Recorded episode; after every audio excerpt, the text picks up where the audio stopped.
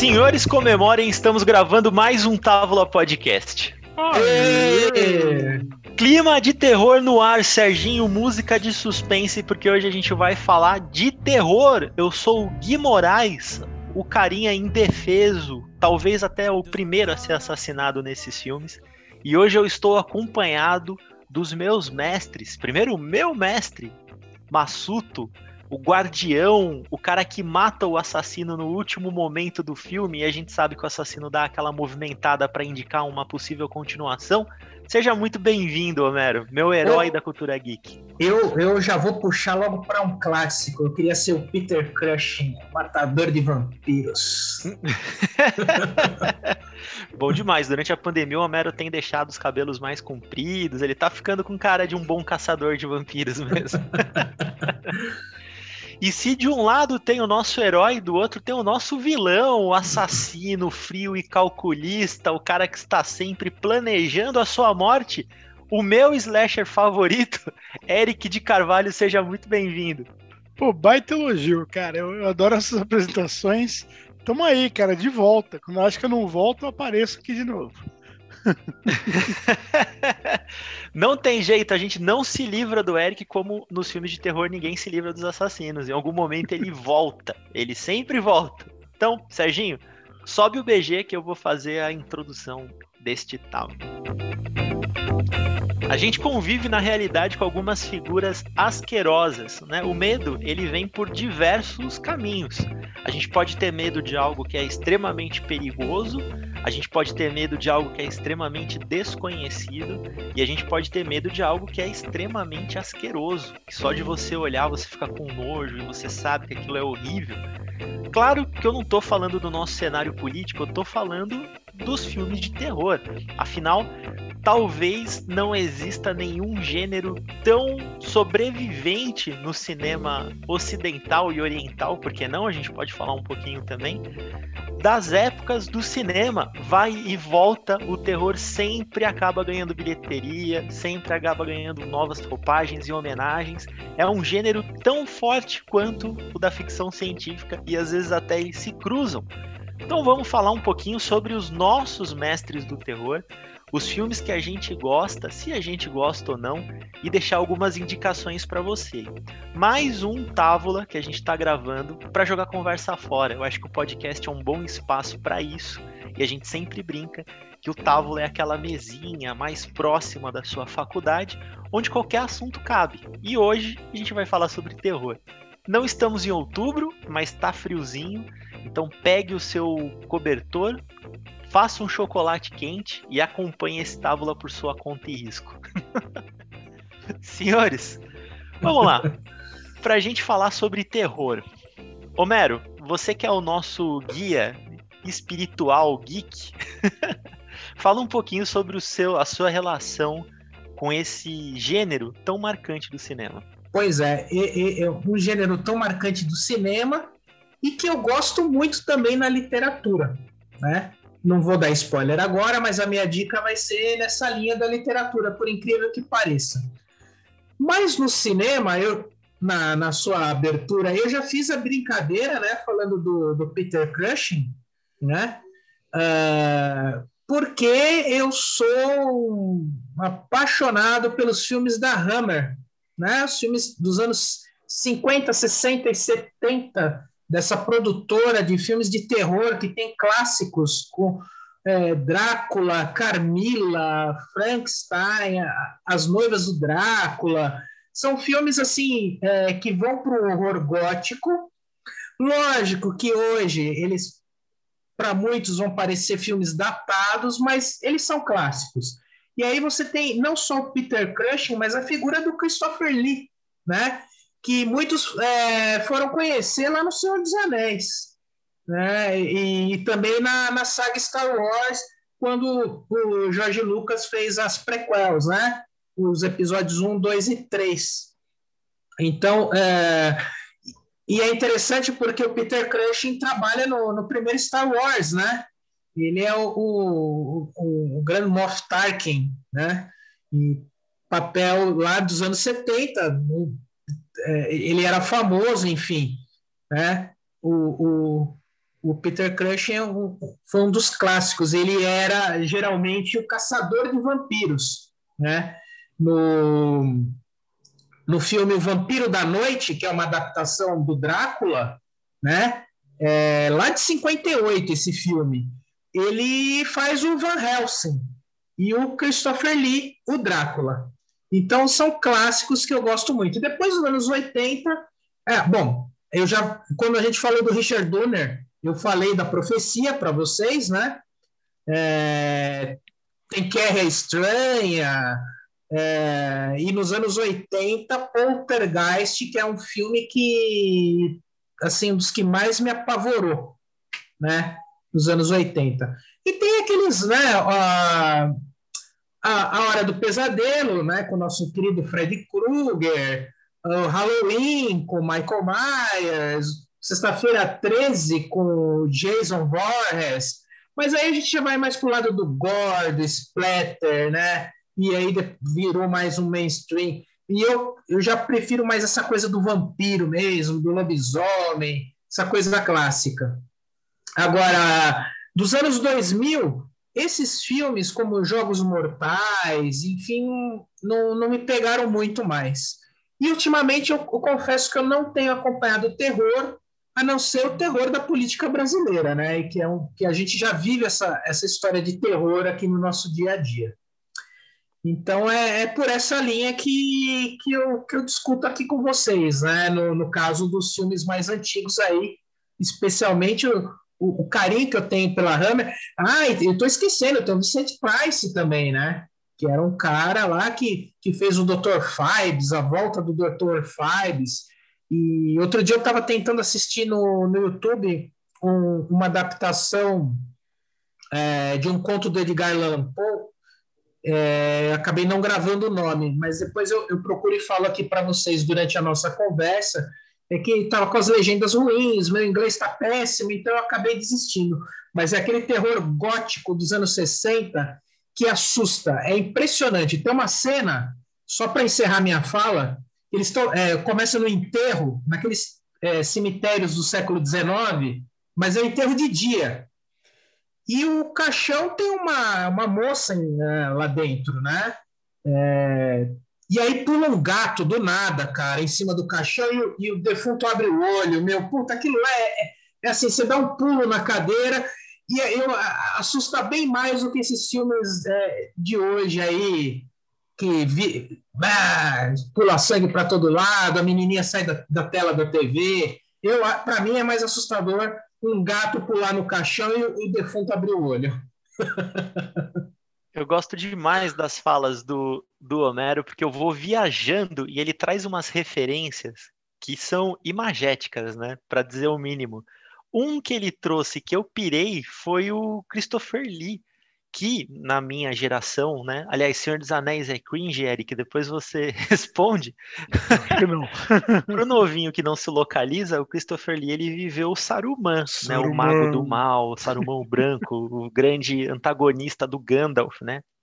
Mas ele era de fato conhecido por ser o Conde Drácula nos filmes de terror mais antigos, né? E por interpretar vilões do, do 007 também.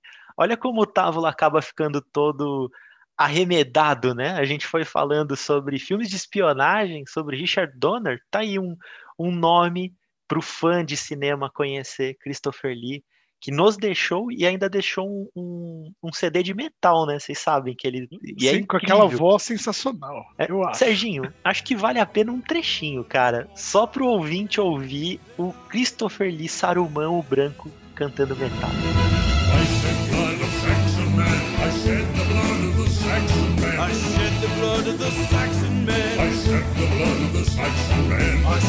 Eric, viajei na fala do Homero, desculpa, mas para passar o bastão. Desculpa, gente. Ô, Eric, você me permite só fazer um complemento é, antes de você falar?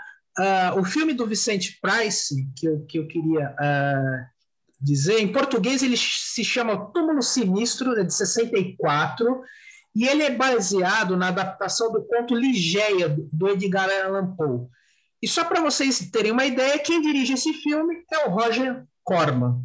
Né? Ele é um filme inglês, é, The Tomb of Ligeia, né? Que é baseado nesse conto do Edgar Allan Poe. E vocês acham ele no YouTube? As legendas estavam meio problemáticas, talvez eles tenham arrumado.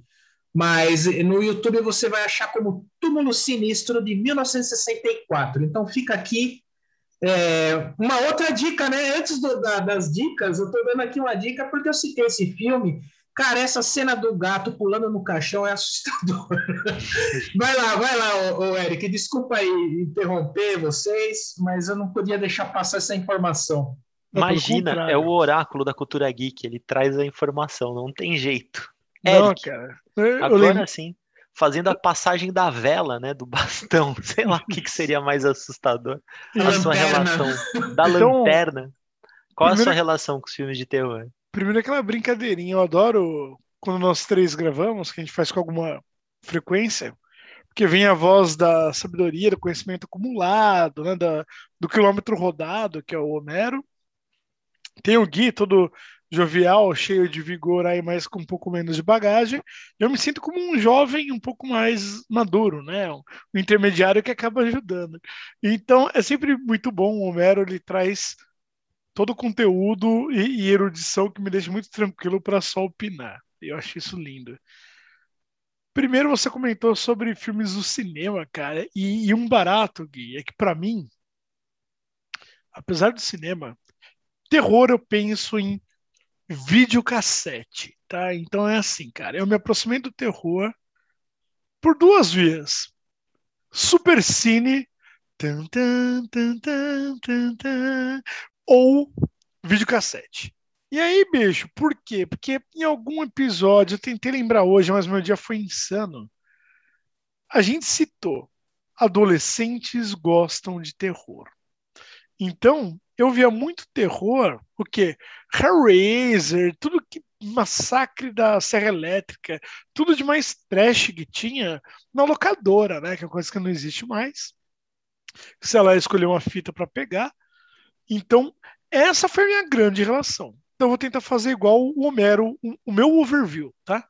Então, do mais antigo, antigo pré-minha existência, Nosferatu, tá? Que, pô, sabe que eu chamo de terror? Não sei, mas amo, cara. Então, Nosferatu é foda, foi o, o plágio mais bem feito do mundo, né? Que, que é Drácula de Bram Stoker com um vampiro monstruoso, mas é o mesmo filme. E é sensacional, expressionista tal. Claro, só vi isso quando eu já virei culturete, já estava na faculdade, beleza. Daí vida segue, outra coisa que eu só vi depois de velho, George Romero e seus zumbis. Sensacional, cara, sensacional. Quem diria que zumbi podia não ser trash e ser legal? Mas é das velhas. Daí vamos pular, e aí eu vou cair ali onde o Homero falou, depois eu trago depois, que tem histórias, umas duas histórias, mas muito boas. Mas o que comecei a ver? Ah, desde o lado aí do Halloween, é, Fred Krueger, né, cara? Que o, os primeiros Hora do Pesadelo são sensacionais. O resto é uma merda, mas uh, quem vê terror muitas vezes vê pra rir, né? O terrir e tal. Então, tudo bem. Ah, então via tudo isso daí, Jason, via todos, cara. Ah, vou maratonar, era moleque, né? 13 anos, sei lá, vou maratonar Jason. Então, eram os culhones, um, um jovem imberbe. E daí, Poltergeist, que esse que tem uma bela história, fica para depois, mas, meu, puta, marcante. E aí, bicho, eu acho que eu cresci, parei de ver. É como eu sou um chato há muito tempo, falei, cara, terror é bobagem pra moleque. E agora, eu falo agora mesmo, Jordan Peele. Então, cara, quando você vê lá, nós, eu acho fodido demais, cara. Ele, ele tem o humor e tem o terror em doses diferentes. É. Então, cara, pega nós, pega Corra, são fodíssimos. Não sou bom de oriental, vi pouca coisa, mas o que eu vi achei muito bom tipo o original do chamado lá. Achei muito louco. Não sei se é The Ring, eu acho que o, o Gui, que é mais jovem, vai poder falar isso melhor. Que ele era em Berbe naquela época, até hoje um pouco. Então, é, esses filmes são legais, né? Coreanos. E eu acho que eles trazem, cara, pra gente um olhar diferente que traz um frescor, né? Que não tinha. E claro, hereditário, tipo, porra, que filme não convencional. Então, os terrores de hoje em dia, o, o terror de hoje em dia me deixa feliz. Agora, Annabelle, o caramba, puta, sei lá, Dig Sol, lamento, galera, lamento. Não vi, não vou ver, tá bom? Então é isso. E, e qual é a minha relação? No geral, você é fã do gênero? Não. Eu via quando era adolescente, porque eu acho que era meio um desafio à idade. Ah, é, o, como que era na locadora? O filme era para 18. E quem alugava tinha 13. Será que as pessoas da locadora não sabiam? Claro que sabiam, cara. Eles alugavam esse e os filmes que o Homero pegava, que eram filmes para 18 mais, e a garotada pegava escondido e os caras liberavam. a risada do mal. E, e, os caras liberavam como sendo enganados, mas na verdade era aí que eles lucravam, tá? Mas depois, então ver hoje esses filmes inteligentes de terror me deixam me deixam feliz. Acho que é isso, Gui. Para a juventude agora. Bom demais, eu fiz um passeio na memória de vocês e aí eu resolvi tomar coragem e eu fiquei pensando qual foi a minha relação com o filme de terror, né? E, bom, enfim, eu assim como o Eric, não sou tão mais novo que o Eric, mas sou mais novo, mas eu peguei a fase do VHS, a fase da locadora. E uma coisa que fica muito na minha memória, acho que a galera 30 a mais vai ter isso na memória, é o cheiro da locadora. Assim, a locadora tinha um cheiro muito característico, assim como o sebo. Quem vai muito em sebo sabe que o sebo tem cheiro de livro. A locadora tinha cheiro de VHS, né, Eric? Não sei se essa era a sua impressão também. E era uma delícia, cara, porque era divertido demais. A gente não tinha acesso com abundância às coisas que a gente tinha que queria assistir. Então tinha que aproveitar aquele momento de ir na locadora e pegar o filme, muitas vezes o mesmo filme várias vezes, porque é sempre bom reassistir do que assistir, né? Que a gente estava naquela fase. E eu, e eu fiquei pensando, será que foi na locadora? Porque meu pai curtia muito terror. Eu assisti muito filme de terror pelo meu pai, né? Meu pai era um fã do Silêncio dos Inocentes, por exemplo. Ele me levou para assistir Hannibal quando estreou. eu era menor de idade, entrei porque eu estava com meu pai. E eu sempre gostei desse, desse estilo de filme, né? Mas não, eu vou ser sincero, cara. Por mais que tenha sido uma influência do meu pai, que curtia terror, a minha relação com terror, Homero, e aí podcast, infelizmente, a gente se expõe demais. A Band, todo sábado, ali no período da meia-noite para frente, tinha o Cineband Privé, que, enfim, muita gente vai lembrar agora nostalgicamente de Emanuele, e, enfim, você jovem não, que tem acesso à pornografia, tá tudo na mão. Na minha época era assim, cara, você tinha que esperar sábado, meia-noite, meia-noite e meia para ter acesso a esse filme. E eu, obviamente, ficava muito ansioso, né? Porque, pô, era uma aventura, tinha que esperar os pais dormir, põe a televisão no volume mais baixo, era toda uma preparação naquele momento. E a Band passava, antes do Cine Band Privé, um cine terror, que agora eu não vou lembrar qual que era o nome do programa, mas era só filme de terror e ela passava os clássicos, cara. No, no, no começo não era apresentado pelo Zé do Caixão? Era, exato. Era. o mais antigo era. Depois só ficou o filme, né? Era como se fosse uma, um cineband de terror. Acho que uhum. era esse o nome, se bobear. E, e uhum. com o tempo, o filme pornô acabou perdendo a, a graça e o filme de terror ficava mais interessante, porque antes do streaming, certos clássicos do terror você só assistia quando passava na televisão. E não são filmes que a Globo ia passar, assim. Você tinha que pegar na sorte de um telecine. Um, como é que era você lembrou, Eric? Super Cine? Super Cine. Super Cine, um corujão da vida, né? Mas a Band passava religiosamente todo sábado um filme de terror. E foi assim que eu assisti Hellraiser, foi assim que eu assisti Sexta-feira 13, foi assim que eu assisti Halloween, foi assim que eu comecei a ter contato com esse tipo de, de cinema, né? E peguei gosto, adoro assistir filme de terror. Eu vejo desde o filme trash e obviamente ruim de terror, até o filme mais cabeça, como o Eric comentou aqui. E a gente está fazendo esse programa, claro, a gente está longe de outubro, Dia das Bruxas e tudo mais, mas porque o streaming, né, como o Eric mesmo disse, sacou que o adolescente gosta de terror. E esse estilo de filmes de slasher e tudo mais, ele não sai da moda. A gente tem diversas reimaginações. Eu acho que esse lance do assassino é, quase que sobrenatural, né? A maldade quase que personificada ali, isso pega muito na gente. Por isso que a gente tem o Mike Myers, a gente tem o, o, o Jason, a gente tem diversas outras Bolsonaro. personificações. o Bolsonaro ele só não é mascarado, né? Aquilo é ele mesmo. Né? Isso ele não usa. Máscara ele não usa. ele é meio que um hora do pesadelo, só que a gente Mas... não tá dormindo. Você sabe que eu tenho mais medo dos minions dele do que dele, viu? É, então, esse é o perigo. Esse é o perigo. Mas é. E, o, o, e aí, a Netflix, a Amazon lançaram recentemente produtos explorando esse mercado, né? A Rua do Medo 1994, que parece que vai ter continuação, né? E tem um outro, um outro programa na Amazon que chama VHS, que é bem interessante também. Eles fazem uma, uma homenagem ao terror dos anos 80, 90, enfim. E aí, obviamente, o Távola às vezes fala do que a gente não sabe. Então a gente não assistiu esses programas, inclusive você ouvinte, se assistiu. É, conte pra gente o que você achou, mas a gente vai falar da onde veio esses programas, né? Porque eles tiveram ali as suas bases no cinema antigo de terror. E falar um pouquinho também, aí eu entro, porque eu sou muito fã do Jordan Peele e eu sou muito fã do Ari Aster, que é um outro diretor grandioso de cinema que está surgindo agora. Craque de terror, que fez Hereditário, fez Midsommar, por exemplo. E ele é um cara que está aí acontecendo. Parece que agora o terror realmente voltou a dar bilheteria, né? Tanto que a gente tem o universo da Invocação do Mal, que o Eric citou aqui, a Anabelle, que ele não gosta. Invocação do Mal é bom, viu? Acho que é bom a gente ter essa discussão. Invocação do Mal até que é um bom filme.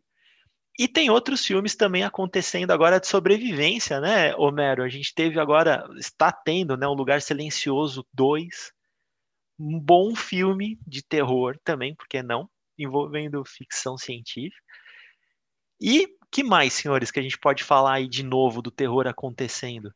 Eu, eu queria aproveitar e falar duas coisinhas dentro do que, do que vocês falaram. Uma, uma, referente ao Nosferato, que é interessante que eu comecei. É, o primeiro Nosferato que eu vi não foi aquele dos anos 30, dos anos 20 lá do, né, do, do Murnau. Foi o, o do Klaus, do, do Herzog, com o Klaus Kinski e com a Isabelle Adjani, né?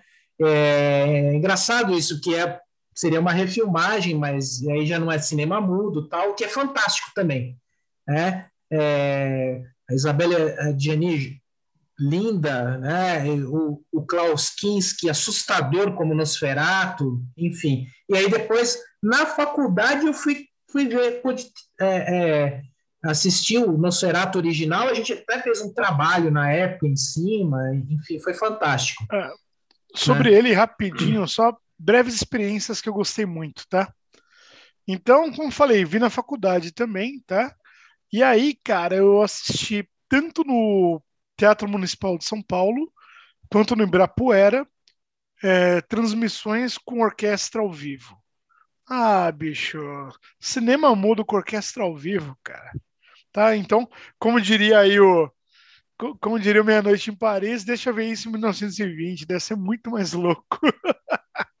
Não precisava ter evoluído, bicho. Era isso, cara. Era, era, era nata da, da cultura erudita. Tô brincando, mas é verdade. Eu assisti um clássico do filme de terror, talvez um dos primeiros filmes de terror a ser produzido. Eu tô tentando achar aqui se ele foi de fato o primeiro ou não, mas acho que não, Homero. Você confirma para mim. Eu assisti nessa forma, no auditório do Birapuera. Gabinete. É. Gabinete do Dr. Caligari. É, o primeiro, supostamente, pelo menos é atribuído a ele, seu primeiro filme assim do gênero, até onde eu é. sei, tá? É, aí, o outro aspecto que eu queria abordar é uma fala do Gui, que ele falou do Aníbal, né? Do Aníbal Lecter, Silêncio dos Inocentes como terror. E aí é interessante como eles separam, como eles separam, uh, vai para o lado do suspense, o suspense policial, né? Porque o, o, terror tem muito dessa coisa da, da, do sombrio, do sobrenatural, do fantasmagórico. E aí os personagens, como eu já falei, o vampiro, a múmia, o lobisomem, o, o, os assassinos imortais, os espíritos que, que permeiam né, a, a história e assim por diante. É. Né? Porque se a gente, desculpa, só, só concluir, Eric, se a gente for pensar no, em, em terror policial, como, como suspense, aí o, o Silêncio dos Inocentes, a gente poderia falar que o Seven também é um filme de terror. Aliás, eu acho o Seven muito mais terror do que o, o, o Silêncio dos Inocentes, se a gente for analisar por, por essa ótica, né? Eu, eu diria, quem sou eu, né? Tô chutando aqui, mas diria que é assim, velho. Eu concordo contigo. Para mim, Hannibal não é, nem Silêncio dos Inocentes não é, né? Eles trazem elementos de horror, de tipo, nossa, que desagradável. Mas para mim eu acho que a diferença é, e eu lembro disso porque no tempo, de novo, lá da minha amiga locadora, tinha prateleira de suspense e de terror. Então, suspense, você vai ficar tenso. E terror vai ter susto, tá? Então, eu estou sendo bem banal, mas a ideia do terror que vai ter medo, vai ter susto, vai ter pavor. É meio isso. E já o suspense você vai ficar na ponta da cadeira. Se misturam, tão próximos? Pode ser, tá? Mas enfim. E tanto é que você pega o, terror de hoje em dia, ele é mais psicológico. Mas ele te causa um incômodo. Você fala, cara, o que tá atrás da parede? Por que aquele cara é tão estranho? Então, tá se não concluir é suspense, mas eu acho que não. Tá? Então acho que isso que para mim é o, é o, terror. É, eu também, também vou por essa, por essa linha do Eric. Porque, como eu falei, senão a gente pegaria o Seven, os Sete Pecados Capitais, ele tem uma base de terror ali, né? É, mas é, não é, né? se a gente for analisar bem o, o, conceito do que é terror, do que a gente conhece, do sobrenatural. Né? Agora até vou fazer um exercício. Agora vocês me, me instigaram isso, porque de fato, talvez eu fosse muito criança. E aí eu achei o Hannibal assustador. Sim, é, mas é. Mas, mas ele é incômodo mesmo. Agora, ele. E, cara, quem sou eu para falar de gênero, né? A gente pode chamar nossos amigos, nosso Rodrigo, quem for. Porque eu acho que na porcentagem do filme, ele é um filme policial, você entendeu? Tipo, tem um criminoso, vai. Então, isso faz dele um policial, um thriller, um thriller policial, talvez, né? Agora, o terror é tipo, cara, chegou um monstro na Terra, tem um monstro embaixo da cama. É tipo, as pessoas estão sumindo e não voltam mais. E, e aparece só o esqueleto. Se não, não é meio por é. aí, cara. E aí, um lugar, um, lugar, um lugar Silencioso, ele é um filme de ficção científica com vários aspectos do terror, né? É, porque ele, e do suspense, porque ele cria aquele clima, você tem que ficar em silêncio, você não pode fazer barulho, que as criaturas vão te pegar. É uma criatura que ela não é sobrenatural, mas ela é do espaço, né? Mas ela é, acaba tendo um quê sobrenatural por causa dessa coisa do, do, do, do silêncio, né? do, do então, barulho. Vou até falar rapidinho, cara. Eu, sei lá se a memória hoje tá ruim. Mas alguém que eu acho que foi você, recentemente citou muito John Carpenter, cara. E, sim, sim, e, sim. E John sim. Carpenter, como o Gui quis comparar, e eu, eu não queria comparar, mas eu lembro, a gente falou sobre aventura e ação esses dias, então tá muito locadora, que era o que é aventura, o que é ação, como coisas separadas, e tinha lá ficção, eu achava chato, mas tinha uma coisa boa ou outra. E o John Carpenter é o cara que mais trouxe o terror na ficção, cara, e, e vice-versa, entendeu? Ele falava sempre de algo do, do, sei lá, do espaço, por exemplo, né? O que, que é? é. Então é, é legal o, o Enigma do Outro Mundo é, em, em, que o clima da, do, do, do da, da, Antártida, né, ele faz parte desse clima de terror. Ele, é, você vê o ambiente, né? É, né? Sabe é, aquele dos vampiros à noite? Eu não lembro o nome dele. Ah, tantas horas e não sei o quê. Tem, tem, tem um desses, um vampiro à noite, na Antártida também, no gelo. Ah, é, é, que tem é, é, da história em quadrinhos, né? Agora Isso. você falou Vampiro da Noite, escapou. então, porque... Deu a tela azul, é, mas... Olha, olha como ele é, desculpa, tá? Vampiro da Noite é redundância, perdão. Né? Então, quer dizer assim, o Vampiro do Gelo, o que difere ele do, do Enigma de Outro Mundo? É que um é terror, e o outro, como veio de outro mundo, é um terror ficção, né? Então acho que não é para ficar definindo, mas acho curioso, porque para mim o John Carpenter, a gente já elogiou o Donner aqui, cara, o Carpenter, ele estava em duas prateleiras, velho. o é, que eu acho que ele fazia, eu acho que ele fazia isso. Ele pegava duas prateleiras, ele entrava tanto no terror quanto na ficção. Mas se for ver, é. a forma... É. É, não, aliás, é isso que eu acho... É, mas acho que o primeiro Halloween é do John Carpenter, inclusive. A música é, é dele. A música é dele. Bom, ele, a, a, no Enigma do Outro Mundo, a música também é dele. Ele tinha essa, essa característica de, de colocar as suas músicas na, no, é, nos eu, filmes. Eu comentei por isso, porque de repente, quem sabe, a inteligência estratégica de marketing naquela época era você entrar em duas prateleiras, entendeu? Então, sensacional, cara, porque o cara dava conta dos dois. É uma excelente ficção, um excelente terror. Eu acho que Agora... ele já sacou o que era a hashtag, né? Porque ele ia colocando a hashtag. Você falou em duas prateleiras, eu colocaria ele em três, porque tem Fuga de Nova York, que é um filme de ação. É, né? sim. Então o John Carter, ele é que assim, realmente, a gente fez no episódio do Christopher, do Richard Donner, a gente falou sobre, eu falei, né, que eu coloco quatro diretores como responsáveis por eu começar a gostar do, do cinema estadunidense, que é o, o Richard Donner, o Steven, Steven Spielberg, o John Carpenter e tinha um, ah, o John Hughes, que era o. E, na verdade, eles não se conversam, né? São diretores completamente diferentes, mas é que eu fiz um recorte da prateleira. é como eu organizaria. Só que vocês já viram que eu sou bagunçado, porque eu coloco o Hannibal em terror, então é, não levam muito em consideração o que eu tô rapidinho, falando. Sabe o que John Carpenter e John Hughes têm em comum? Eles são charás. Só isso. É. Boa. Mas, ó, Quer ver o, o John Carter na, na prateleira do terror? Se eu não me engano, Cristina é o carro assassino, não é? Não Sim. É, é, então, é, esse daí é o, é, é o sobrenatural, o carro sobrenatural. Porque tem uma, acho que eu não lembro a história do Cristino, mas acho que uma entidade incorpora no carro, alguma coisa assim, cara. Isso é, é. terror. É, é, Stephen, é Stephen King, é baseado é, em Stephen, Stephen King. King. É, então. Né? É. Agora, é, é, eu, eu não poderia deixar de, de, de, uma outra fala do Eric, que ele citou um termo que é muito caro a, ao terror nacional, que é o terrir. E aí, quando a gente fala do terrir, cara, não dá para não falar de Ivan Cardoso. Né? O fantástico Ivan Cardoso, que tem lá. É, é, qual que era aquele filme dele lá? O mais, um dos de recente terror era um lobisomem na Amazônia, mas ele tem lá o escaravelho, o, o escorpião escarlate, as sete vampiras, né, o segredo da múmia. E aí ele fazia aquele o terror nacional com que a gente ria, né? E tinha sensualidade. E Segredo da Múmia, as Sete Vampiras é uma farra, né?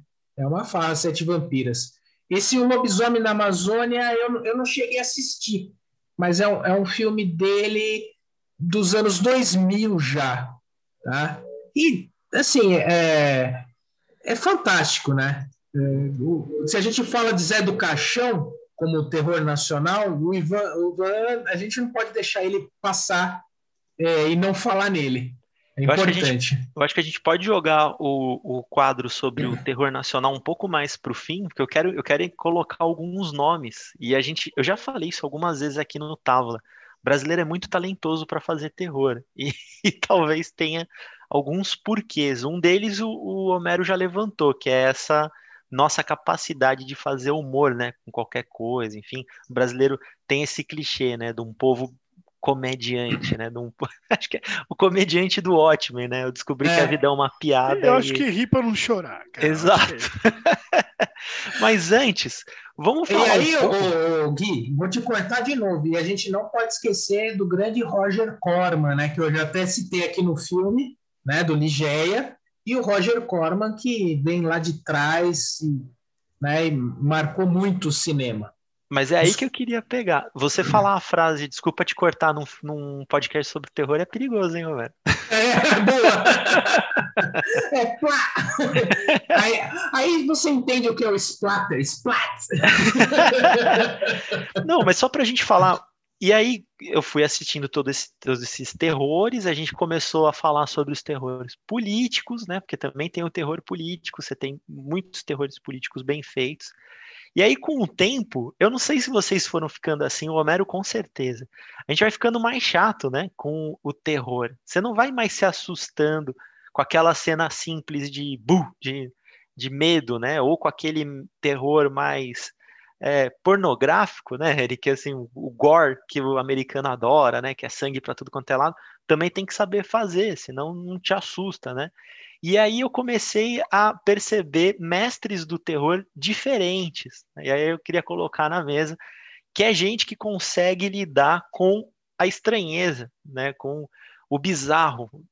O gabinete do Dr. Caligari, ele já tem isso lá em 1920, né? De lidar com o estranho, com aquele gap entre a realidade e a surrealidade que tá um pouco relacionado com esse ambiente onírico, com o sonho, com o inconsciente, isso vai pegando demais, assim.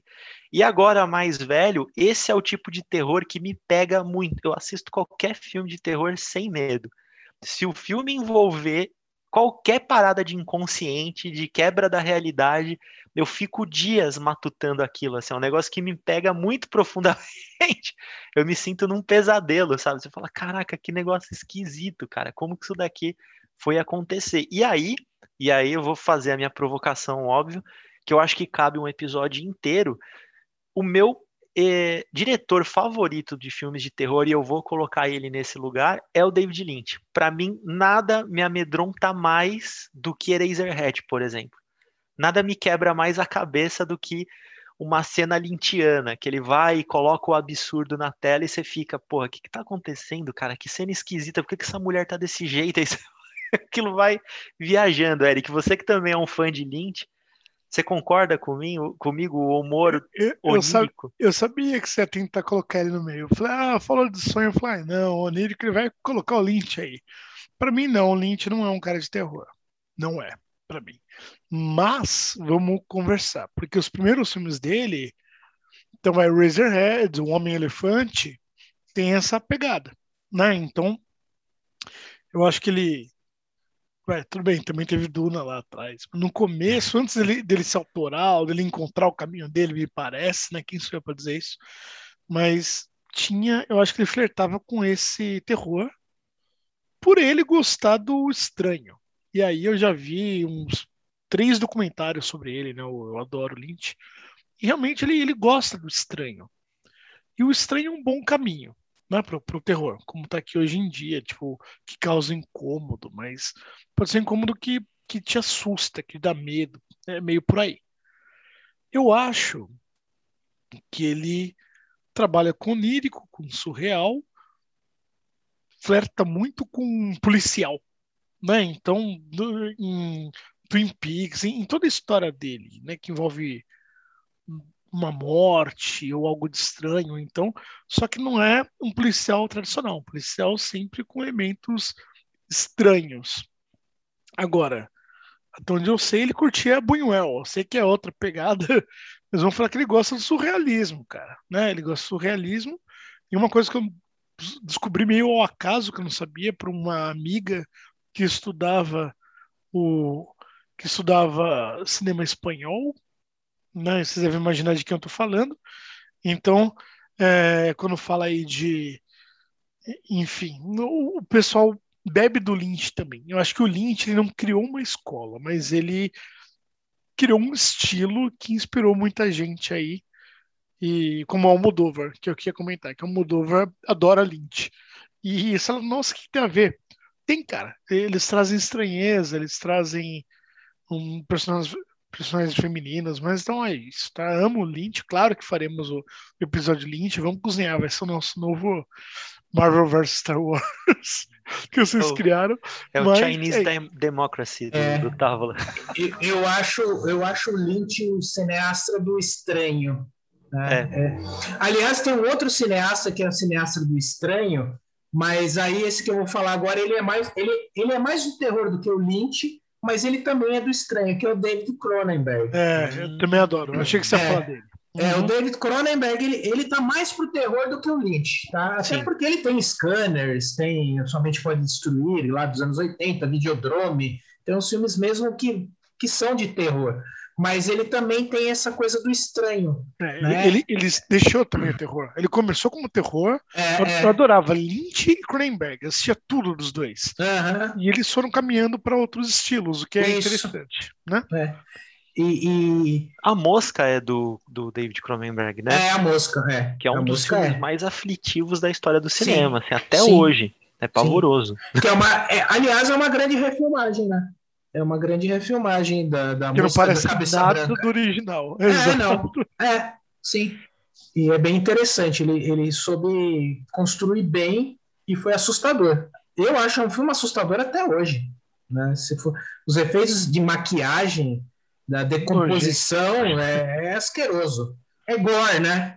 É, um- é um gore bem, bem produzido, vamos dizer assim. É um gore bem feito. É, É um- isso. É, Não é um gore B. Z. Não, você quer um exemplo do, do gore bem feito e do gore Ai. mal feito? Perdi a piada. É, Não, então fala. Então, ó, Kafka foi muito apressado, o cara acorda barata, entendeu? Cronenberg chegou lá e mostrou isso com detalhe. É. Pois é. O Kafka ele se baseou muito no existencialismo, né? Ele podia ter pego mais no, na ficção mesmo, né? É. Boa. É, mas e aí que tá? Acho que o, o grande mestre do terror, a gente tá falando de, de diretores que fizeram cinema diferente, né? Até mesmo o John Carpenter, por exemplo, quando ele faz Halloween, quando ele faz The Thing, né? A, a coisa, são, são filmes completamente diferentes, com uma mecânica diferente, um roteiro diferente, uma proposta diferente, né? E o filme de terror, e aí eu, eu vou fazer uma pergunta para vocês responderem. Para mim, ele tem que ter uma regra muito bem estabelecida sobre o que está acontecendo. Ele é quase que um jogo com o espectador. Ali está rolando alguma coisa, essa coisa gera uma estranheza, ou gera um medo, gera uma urgência, e você fica naquela expectativa, né? E o diretor, o mestre do terror, ele vai brincar com essa sua expectativa. Se você é fã de Lynch, por exemplo, você já sabe que o Lynch não vai te entregar nada. Ele vai ficar com mistério pelo mistério e vai ficar te pegando. Se é o David Cronenberg, ele vai por um outro caminho. Se é o John Carpenter, ele vai por um outro caminho. Se é um slasher movie, ele vai por um caminho de quem vai sobreviver, quem vai pegar o cara ou não. Vocês enxergam dessa forma também? Porque quando a gente conversou com o Vince Vader, ele falou muito do horror ludens, né? Cara, eu e aí eu vou fazer a minha provocação. Ah, tem o Homo Ludens, mas, Tem ele, Homo Ludens. mas ele fala do Horror Ludens, sim. Exato. Que é, e eu fiquei pensando muito nisso. Seria o terror entre os gêneros aquele filme mais jogável, em que o espectador ele tem uma participação muito forte no, no filme? Porque, cara, ele vai te provocar medo ou não, se ele for bom ou não, e aí vai, né? E essa sensação de presenciar algo perigoso, estando seguro, é que eu acho que pega o fã do terror, né? Você tá no seu sofazinho, cara, vendo É. uma coisa horrível. Eu já tenho minha posição aqui, se quiser que eu palpite. Manda bala, joguei na mesa. Então, o Vader, o Vader é muito bom. Eu queria ver, eu achei legal. Ele citou de novo o Horror Ludens, então eu queria até ver. Mas jogável, eu não sou gamer, né? Você sabe. Mas falando em termos de narrativas, ação e aventura também. Então, acho que o que não é jogado, eu posso estar errado, já falar, não, hoje em dia não é assim, você vai me falar. Mas eu, eu acho que ninguém joga drama ou comédia, você entendeu? Então, eu que sou mais mala, ou me sinto mais velho há mais tempo, mais que o Homero, acreditem, eu quero ver drama, eu quero ver drama, quero ver comédia, eu quero ver história de roteiro, né? O que me pega são roteiros. E aí, pô, ficção científica, se tiver que descobrir ou, ou suprimir, a- fica meio que uma fantasia científica, dá um bom jogo. Game de aventura, claro que dá um bom jogo, né? Fantasia, tipo o Senhor dos Anéis, que dá, dá um bom jogo. E o que eu acho que eles fazem bem, que você já comentou, é pegar os elementos do terror e colocar isso em game. Então, para pessoa que joga no escuro, pô, eu, embora não jogue, já vi muita gente fazendo isso, cara, pulando aí no sofá, como você falou. E deve ser algo muito legal, porque eu acho que aí ele torna muito mais materializado do que o próprio filme, cara. Você andando e você pisar num galho seco, porra, aí eu acho que é sensacional. Eu acho que é, é, foram feitos um para o outro, o, o game e o terror. É, o, o game, quando tem um roteiro bem construído, ele é assustador. Eu gosto de, de jogar, você sabe, né, Eric? O Gui também. E alguns jogos de terror, é, é, assim, são as, pega mais do que o filme, às vezes, né? Mas isso, o jogo precisa ser bem construído, ele tem que ter um roteiro bem construído, né? Também, para te pegar, para ser jogável. Porque tem, tem joguinhos de, de terror que, ah, putz, é isso, cansa, né? Mas não tem outros não, que você quer avançar na história, você quer é, ver onde aquilo dá, aquela, né, aquele jogo de terror clássico que você entra na casa e a parede muda e aí você não consegue voltar para a tua dimensão, você vai para a dimensão do terror, cara, isso daí te pega e depois pode te dar até pesadelo à noite. e aí você vê que foi eficiente. É, cara, eu, eu odeio jogo de terror. Vou ser bem sincero. Um, dos meus jogos favoritos, eu não sei se ele se encaixa como de terror, Homero, porque ele é mais que isso, mas é, é o Last of Us.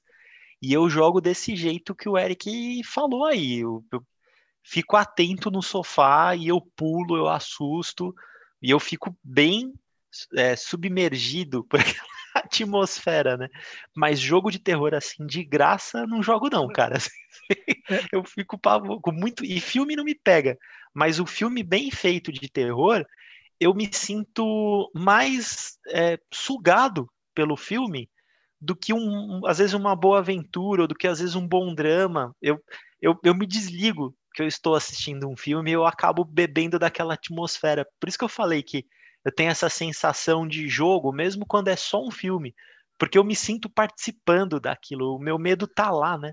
O meu medo Mas... tá no meio daquele filme. Mas aí você falou a palavra mágica para mim, atmosfera. Por exemplo, esses filmes é, novos de terror, é, a atmosfera deles não me pega tanto quanto aqueles antigos que mostram aquela Londres no meio da névoa do século XIX, aquela atmosfera gótica que, para mim, causa mais medo do que é, é, esses filmes de agora. Talvez esses filmes que tem aí a mansão, não sei das quantas, se tiver uma atmosfera assim gótica, me pega. A garotada cai nessa, né? Curte, vai, né? Então gosta muito desse gênero. Eu já sou mais é, desse outro gênero da, da fumaça, da névoa, do, da criatura que vai sair do meio da névoa, naquela Londres do século XIX, no cemitério, na catacumba. É, Para mim, é, a, essa atmosfera é mais é. assustadora. É, meio, é meio, meio referência mesmo, né, cara? Porque eu, eu entendo, mas eu não piro. Tá? Eu, eu não, não tenho isso. Então acho também a reverência aos antigos, pouco legal, assistir Frankenstein, mas por ser cult do que por entrar nessa. É, os atuais eu gosto, mas eles são inteligentes, eles são, têm um roteiro bacana, e alguns têm, é, mas são estranhos, vamos falar assim, e, e não terror, terror. E, e, tem o da adolescência, que eu acho que foi a grande parte, que era legal, que aí eu tinha medo, né, cara? E sei lá, hoje eu não tenho medo. Lá, tenho medo de boleto, né? Nada mais cringe. Eu já tinha parado de falar cringe, mas é isso. Boleto me dá medo e eu recebo o tempo todo. Agora, é, eu lembro eu com 13 anos, porra, vendo uns episódios aí de Além da Imaginação que eu não dormia, cara, sabe? Então, tinha umas coisas meio punks, assim, e, e isso era legal. Então, esse medo, eu acho que um dia o sobrenatural dá menos medo do que o natural. Mas sabe por que, que eu falo da atmosfera, Eric? Porque é, o, o, terror na literatura, para mim, né, eu tenho mais é, essa relação com o terror na literatura, né, Edgar Allan Poe, por exemplo, que eu adoro, né, e o nosso Álvares de Azevedo com Noites na Taverna, que é um livro maravilhoso e assustador. Olha, daria um filme, uma série tão legal, mas só que ele é pesado, porque tem incesto, tem sexo, tem umas coisas ali, mas só aquela atmosfera do século XIX. De... HBO. É, sim, sim, sim. Realmente, sabe, aquela coisa do conhaque, do charuto, do spleen, né? E as histórias sendo contadas. Na literatura, essa atmosfera, quando está no cinema bem construída, ela me pega. E aí eu fico com. Eu sinto o terror, né? O, o terror propriamente dito. Para mim é mais isso do que Annabelle, por exemplo. Né? Desculpa, gente, mas é.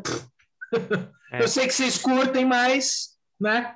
Mas Aí esse... talvez seja geracional. Vamos lá, Millennials e Z, vocês vão brigar com o cara da geração X aqui, né? Fazer o quê? mas, mas, Homero, essa, pra gente não deixar a geração Z triste, essa, essa invocação do malverso aí que, que tá rolando, ela tá acontecendo em paralelo porque ela chama a bilheteria, mas tem uma nova leva de, de, de, de, diretores bem talentosos chegando, que a gente já citou alguns aqui, que é o Ari Aster, o Jordan Peele, Alexander Aja, que é um francês fudido de terror. Vocês estão acompanhando esses caras, assim, a obra desses caras? O Hereditário do Ari Aster, por exemplo, é um dos filmes mais assustadores que eu vi. Muito bom.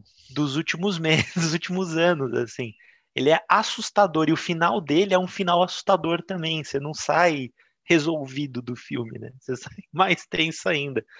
E o, o, o Alexander Asa, não sei se vocês assistiram alguma coisa dele, ele fez um filme que ele é uma homenagem ao terror mais gore e bobo dos anos 80, 90, que é o terror de natureza, né? Por exemplo, o Steven Spielberg fez com o Tubarão, lá nos anos 70. Né? Me pegou. Eu tenho coisa boa aí, hein? Pra... Então, Segura aí, continua. Ah. Você vem na sequência, que eu, eu antes das indicações, que eu falei, cara, o que, que eu vou dar de indicação, né? Porque eu tenho muito, muito, eu gosto muito, eu queria indicar vários.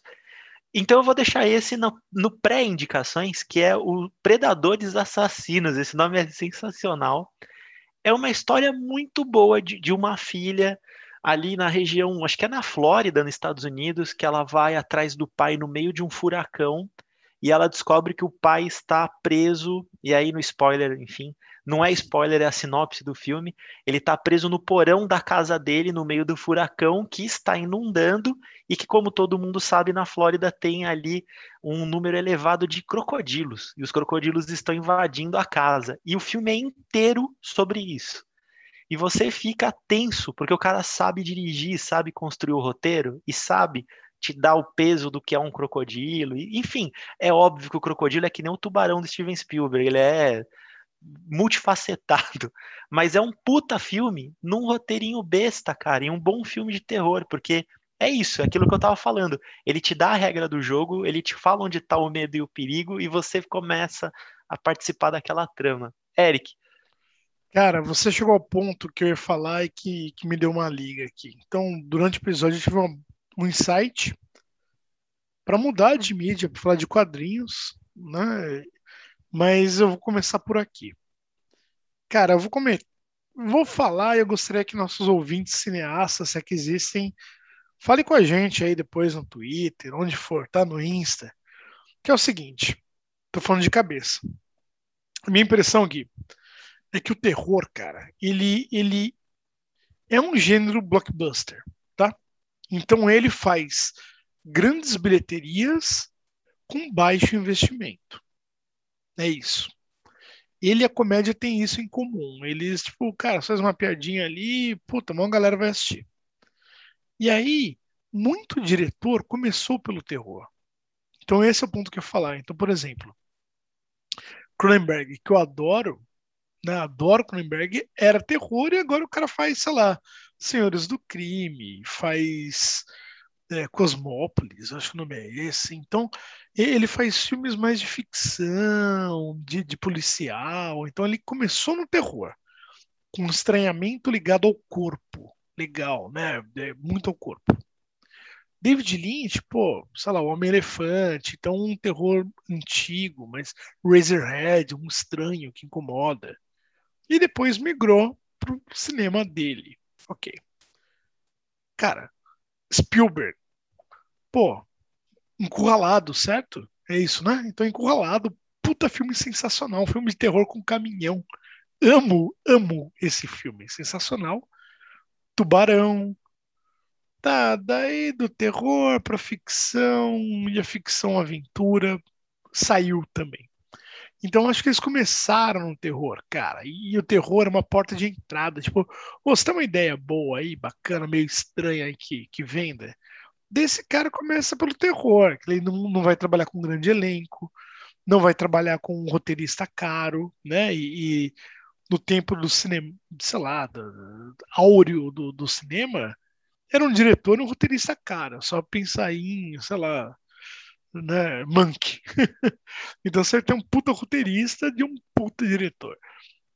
Agora, depois, eu acho que é isso. Então, terror não tinha elencos caros, nem roteiristas caros. E o que eu pensei, cara, que é engraçado também, como disse o Gui, a gente se mistura com a idade. Porra, eu falei, Alan Moore, o, o, você tá lendo, cara. O Monstro do Pântano era terror. Monstro do Pântano é, é, é muito terror. É um lugar de terror e é uma criatura de terror. Ele começou com histórias de, de terror, que ele, ele era meio. Tem lição de anatomia que é, que é um pouco Rembrandt, mas também um pouco Frankenstein, com uma criatura do pântano. E depois o Grant Morrison transformou ele numa criatura fantástica doidona, não elemental. Sandman, eu lembro que eu amo de paixão do Neil Gaiman, meu grande escritor, que na primeira edição você abre a revista aqui no Brasil, então Sandman segurando areia escorrendo pelas, pelos dedos dele, ele fala com um punhado de areia, eu apresentarei o terror a vocês. Eu tinha 12 anos quando comecei a ler. Mas, cara, dava medo.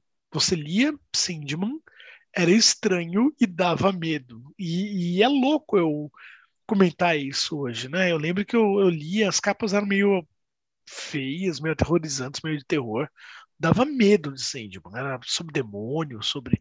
E com o tempo, Neil Gaiman se livrou e mostrou o puta escritor que ele é, parou de falar de DC o que foi lindo, parou de falar de terror, também foi lindo, e começou a fazer uma fábula fantástica. Então, acho que é isso, tá? Desculpa o longo tempo, mas é que foi um insight e talvez seja uma porta de entrada para esses grandes nomes, cara. É, eu acho que eles treinaram muito, foi o terrão deles. Eles jogaram muito no terror para depois ir pro maraca deles, sabe? Então acho que é meio isso eu lembrei de outros dois nomões, assim, que a gente. E é engraçado, a cultura geek ela tá bem relacionada, né, no terror, né? Então, por exemplo, o Peter Jackson, ele tem um filme trecheira de estreia no cinema antes de fazer Senhor dos Anéis. Fã do terror, já falou várias vezes, adora terror, é um dos gêneros favoritos. O Senhor dos Anéis, em alguns pontos do filme, flerta com o terror, porque ele traz isso para para filmagem, né? Outro nome grande, que aí agora eu vou ser polêmico, hein? Mesmo depois do MCU, dois nomes nos deram os dois maiores filmes de super-herói dos últimos anos. Que são, e aí eu vou repetir. Sanheim, no Homem-Aranha 2, veio do terror, ele veio do Evil Dead, que é um puta filme, assim. Quem não assistiu Evil Dead. Primeiro, né? Um é, dava medo. Depois ele aloprou. Depois ele virou doidão. É, depois virou terrível, né? Virou depois virou terrível, porque o Sanheim é um doido, ele é um maluco, né? Ele põe o. o, o é um piadista, o Peter cara. Parker triste emo no, no 3. Cara, o Sanheim fez o melhor Homem-Aranha do cinema, eu volto a falar. Tá? Sim, é. Para uhum. mim é assim, é, é um dos maiores filmes de é, super-herói de todos os tempos, cara. Junto com o Dark Knight, o Cavaleiro Negro do Batman, que para mim ainda não foi superado também. Do Christopher Nolan, do Nolan verso, né? Que a DC deixou para trás. E tudo bem, a Marvel é incrível, eu sou um fã. Só, olha, olha aí, Homero, eu sou um fã da Marvel. Mas é, não se esqueça que o diretor do Aquaman, ele veio do terror. E aí você me derrubou ah, Aí, tá vendo? É, mas não devia ter saído de lá, né? Checa, é. checa lá que o nosso o, o, diretor do Aquaman, ele é originalmente do terror. Aí é o James Wan, né? Mas o James é. Wan é bom em filme de terror. Aí vem, é, então, tá vendo como é complicado? Ele é o aí, cara da Invocação do Mal. É, o próximo filme dele, é, que tá saindo agora, aí já tem o trailer, é de terror, ele volta pro terror. Sim. Ele é o cara da Invocação do Mal, mas aí tá, né? Nem calma. O Eric falou que bons nomes vieram do terror, mas nem todos. Assim. Tem gente que não saiu, não fez nada. Mas é, é isso, assim, tem uma relação próxima com os quadrinhos, tem uma relação muito próxima com a literatura. Tem uma relação muito próxima com outros gêneros, né? Porque eu acho que é, é isso, a gente brincou do, do suspense, do suspense uhum. policial, do videogame, né? O, o David Lynch, para mim, eu vou insistir que é terror, porque eu morro de medo do David Lynch, e ele não tá em prateleira nenhuma, né? Ele fica meio etéreo, assim, ele é, o é dá medo, sim. É. Uhum.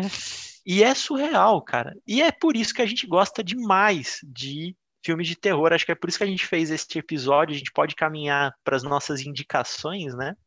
Mas antes, queria deixar aqui a nossa citação do terror nacional, que como o Homero mesmo adiantou, que eu falei que ia deixar para o último bloco, né? A gente tem muito talento pro terror. E, cara, tem um cara que eu adoraria conversar, bater um papo com ele, porque foi um dos melhores filmes que eu vi de terror dos últimos tempos, que é Morto Não Fala, que é um filme brasileiro. Já indiquei aqui no Távola, que é o Denis Ramalho. O Denis Ramalho é um monstro do terror, é brasileiro, está aqui produzindo no Brasil. Assistam esse cara, assim. Procurem os filmes dele e vão atrás, porque ele, ele é o nosso Jordan Peele. ele é o nosso Arias Teras, ele é o cara que está acontecendo agora e que é bom demais. E, cara, aí vem o terror brasileiro, né? Não sei se vocês chegaram, eu assisti, eu perdi meu tempo assistindo isso. É, eu sou muito fã de True Crime, né? acompanho muitas, muito podcast. Eu vi o, a série da Netflix da Elise Matsunaga, do caso do, do Marcos Matsunaga e tudo mais. E documentário bom ou ruim, acho que não cabe, a gente não vai discutir aqui, o caso é pavoroso, mas tem um personagem no documentário que é sensacional, que me fez lembrar muito do Morto Não Fala, que é um médico legista do Instituto Médico Legal. De verdade, eu vou até procurar o nome desse cara aqui antes da gente encerrar. Que é, não sei, você, você assistiu, Homero, o, esse documentário na Netflix? Não, não, não, assisti, rapaz. Eu ouvi falar dele, mas não, não cheguei a assistir. O nome dele é Jorge Oliveira, encontrei aqui busquem a entrevista desse cara. Ele tá pronto para fazer terror e ele é de verdade. Ele é um médico legista com décadas. É, é, quem conhece gente dessa área é muito punk, cara. É tá? muito punk. Eu, eu tenho um dos meus melhores amigos, ele é agente funerário. As histórias que ele conta, meu chapa. Exato. São horríveis, cara. Isso que eu achei. Não é de fantasma, é de, de gore.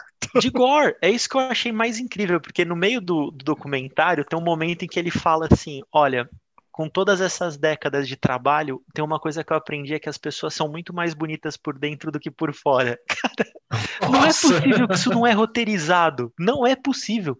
E aí tem um outro momento que ele chega e fala: ó, às vezes chega uma situação para mim, eu converso com o corpo. Eu falo para ele, meu amigo, a gente vai ficar muito tempo aqui, ou você pode me ajudar e me dizer o que aconteceu. e aí, quem for assistir Morto Não Fala, do Denison Ramalho, é exatamente sobre isso. É sobre um ajudante de um médico legista que conversa com o morto. E é pavoroso, cara. É um filme pavoroso. Assistem, assistam. É muito bom. Bom, encerrando aqui o nosso episódio sobre terror, vai ser o primeiro de muitos, porque a gente gosta e a gente gosta de falar sobre aquilo que a gente gosta, né, Eric? Vamos para o bloco de indicações para a gente deixar depois de tantas citações para ver se a gente ainda consegue espremer mais uma? Homero, vai na, na introdução do medo. Bom, eu, como falei de livro, eu separei aqui um, um livro que, que tem histórias é, de terror, histórias fantásticas, histórias de fantasma. Né? Aliás, tem uma história de fantasma muito interessante aqui, do, do autor de Carmila, Vampira de Karstein, né? que é o Joseph Sheridan Le Fanu, irlandês, que escreveu o, o, a Carmila, e que tem uma bela adaptação pela Hammer também, e tem um filme agora de 2019 também muito interessante de se ver. O Fantasma e o Consertador de Ossos é o conto dele. Ele está no livro Contos Fantásticos do Século XIX, escolhidos por Ítalo Calvino. É uma bela obra da Companhia das Letras, você acha ela por aí, né? Tem, tem o, o, o vamos ver aqui, Roberto Louis Stevenson, Henry James, é, H.G. Wells, né? tem Edgar Allan Poe, o Joseph Sheridan, que eu já falei. Então, tem vários autores, são vários contos fantásticos e de terror que vale a pena ser lidos, né? O do, o do Edgar Allan Poe, Coração Denunciador, gente, tem um desenho animado, inclusive no YouTube, que eu já até falei sobre ele, né? The Tale Tell Heart, 1843. Que conto assustador, meu. Pelo amor de Deus. O Coração Denunciador, né? É o é, vamos dizer assim, o enfermeiro que mata o velhinho e enterra ele embaixo do, do assoalho. Depois ele fica escutando o coração do homem, vai enlouquecendo. Ele tem que chamar a polícia e tá louco porque o coração do homem batendo cada vez mais alto dentro da cabeça dele. É assustador, tá? Edgar Allan Poe, 1843, hein? E é super atual esse conto. Muito legal, tá? Então, Contos fantásticos do século XIX, escolhidos pelo Ítalo Calvino da Cia das Letras. Bom demais. Eric, solta o verbo. Algumas palavrinhas antes de recomendar. Primeiro legal é que o Homero falou. Puta, já ia chegar lá, mas vamos lá. Primeira piadinha para poucos, tá? Tá rolando o jogo do Palmeiras. Até que eu consegui gravar tranquilo o episódio mas o Palmeiras, para mim, é o mestre do suspense, tá? Então, meu time vai ganhar, ele vai jogar, ele já ganha de 2 a 0 o primeiro jogo. Eu, eu morro de medo dele ser eliminado, que acontece muito. Então, eu fiquei abrindo aqui a tela, abrindo a tela e tudo bem, ele tá passando, tá? Não terminou ainda, mas eu, meu coração aqui resistiu. Agora, a, a brincadeira, o Homero falou de loucura, e é curioso que o terror muitas vezes fala da loucura. Né? E aí, quando tiver o episódio do, do Multiverso da Loucura, cara, a gente pode falar de muitas obras ligadas à loucura, que eu acho isso muito legal. Que nem sempre a pessoa morre, às vezes ela enlouquece, no, no, na iminência de morrer. Né? E falando nisso, tem um autor que a gente não citou. Eu, eu dei uma de jogador de baralho, perdão, sei que eu sou mesmo, mas eu guardei para falar depois, que é o Lovecraft, né, cara? Então, não dá para falar de terror sem falar de Lovecraft. Eu pensei, os caras não vão falar, vou ficar quieto, vou ficar quieto, vou ficar quieto. E eu segurei. Fora o Lovecraft Country, que é uma puta série que eu gosto muito e, e que ela é uma série de terror, tá? E começa com o monstro, depois o monstro são as pessoas, aquele papo. Eu quero agradecer aqui, espero que você me ouça, a um ouvinte que é um amigo de infância que eu nem sabia que ele ouvia o Távola, daí a gente retomou contato e o cara ouve, né, meu amigão o Arnaldo, e ele me mandou do nada um dia um presente, porque eu jogava RPG com os caras, jogava Ravenloft, que é um, um AD&D de terror gótico com vampiro, múmia, bem aquilo que o, que o Homero citou. E ele mandou para mim um livro, cara. Porra, esse aqui eu tava cheirando ele aqui, o, o Gui vai entender.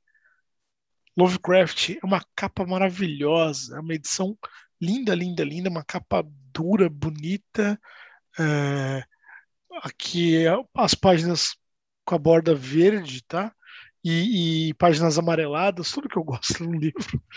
E basicamente, então, é uma edição da Dark Side que é Lovecraft, Medo Clássico, volume 1. Lindo. Eu falei para ele que eu ia ler nas férias. Faltou uma semana, cara, para acabar as férias, eu só tô trocando fraldas, mas eu vou ainda avançar no livro. Mas recomendo demais para quem ama Lovecraft, que é, cara, terror de primeira. E esse, para mim, Lovecraft é terror, não é suspense, é. não é aventura, é terror mesmo, cara, é muito bom. E aí eu tenho que acrescentar, você falou de uma editora que está trabalhando muito bem com uma qualidade assim são lindas as, as edições da, da Dark Side Books? São a, fantásticas. Então a Dark Side é expert nisso. E a capa é praticamente Necronomicon né cara? O, o livro do demônio da morte. Então é sensacional. Muito bom. Você vê que a gente ainda tem que fazer um tábula sobre o universo livreiro né? Porque pô Quantas vezes a gente ouviu que tá morrendo, o livro não vende, as editoras não conseguem lucro? E, cara, tem surgido um pessoal fazendo a Dark Side entre eles, fazendo um trabalho de livro caro, cara. Não é, não é um livro barato para se ter, é um livro distante. Então, tem público, né? Interessante isso, assim. É, é... E fora os quadrinhos, né? Que a gente tá vendo aí surgir e tudo mais. Bom, eu fiquei com. Eu fiquei sem, O Eric falou que ele é um bom jogador de, de baralho, eu sou um péssimo, eu fiquei sem cartas. Então eu fiquei pensando aqui, o que, que eu ia indicar? Cara, eu vou indicar, sendo coerente, um nome desses novos diretores de terror e um dos caras que eu gosto bastante. Então, já que eu falei dos predadores assassinos, você ouvinte que me dá um pouco de crédito, vá atrás desse filme, é legal para assistir, é um puta filme bacana para ver. Esse cara, o Alexandre Aja, eu não sei se eu estou falando o nome dele certo, ele é um francês, enfim, é, que está surgindo aí muito forte no filme de terror. Ele lançou um pela Netflix, se chama Oxigênio, que é um, um desses filmes que mistura terror com ficção científica ali, no espaço da onde está Alien, do oitavo passageiro do Ridley Scott e tudo mais. É um puta filme, é um dos filmes mais legais dele, é uma boa porta de entrada para você conhecer esse cara. E ponto alto do filme, Eric, você que assim como eu também é um cara que gosta de musas, né? Esse filme conta com a Mel Melanie Laurent, também não sei falar o nome dela, mas quem é tarantineiro sabe que ela é o Arrevoar Xoxaná do Bastardos Inglórios. É ela, eu adoro ela, é uma, ela é uma puta atriz, cara. E ela tá muito bem nesse filme também. Então, Oxigênio é a minha indicação aí. Consegui tirar uma carta debaixo da coxa para encerrar o Távola Podcast. E é uma ótima indicação. Eu, eu, tive a oportunidade de assistir. Ele tem um, um lado meio claustrofóbico. Opa, não sei se eu falei certo. É, tem certas palavras que a gente enrola a língua, Claust né? Claustrofóbico. Tá vendo? é, não, é que eu parei pensar se era claustrófobo, é. mas não, claustrofóbico. É, claustrofóbico. É. é bom que podcast é, acima de tudo, um exercício de fonoaudiologia. Bom, pessoal, eu quero agradecer então a presença do Eric de Carvalho. Muito obrigado mais uma vez, Eric. Tamo aí. E obrigado demais, Homero, mais uma vez com a gente, meu parceiro incansável de 2021. vou te passar lanterna para você andar no meio da névoa, Londrina. a gente vai ficando por aqui. Você, ouvinte do Tábula Podcast, fique atento se você está ouvindo isso nesta quinta-feira em que ele foi ao ar tem uma, um sorteio de uma camisa da Tia May T-shirts no nosso Instagram, uma camisa do Pinguim do Batman. Vale a pena você concorrer. A gente ainda tem essa vantagem de ter poucos seguidores, então a sua chance de ganhar é muito grande. Vai lá, comenta, curte a gente, curta a Tia May, vai valer a pena, tá bom? E faça um favor, poxa, eu peço isso e vocês estão atendendo, cara. Eu fico feliz, eu vou acompanhando ali na nossa página. A gente tem ganhado followers nos seguidores no Spotify, e isso é muito bom pra gente. Então, você que escuta o Távola pelo Spotify, aperta o seguir, não custa nada para você e é muito significativo pra gente. E se não fez, segue a gente no Instagram também, arroba Távola Podcast. A gente vai produzir muito mais conteúdo por lá também. Tá bom? Eu vou ficando por aqui, meus queridos. Até o próximo Távola Podcast. Boa semana para todo mundo. Até mais. Tchau, tchau.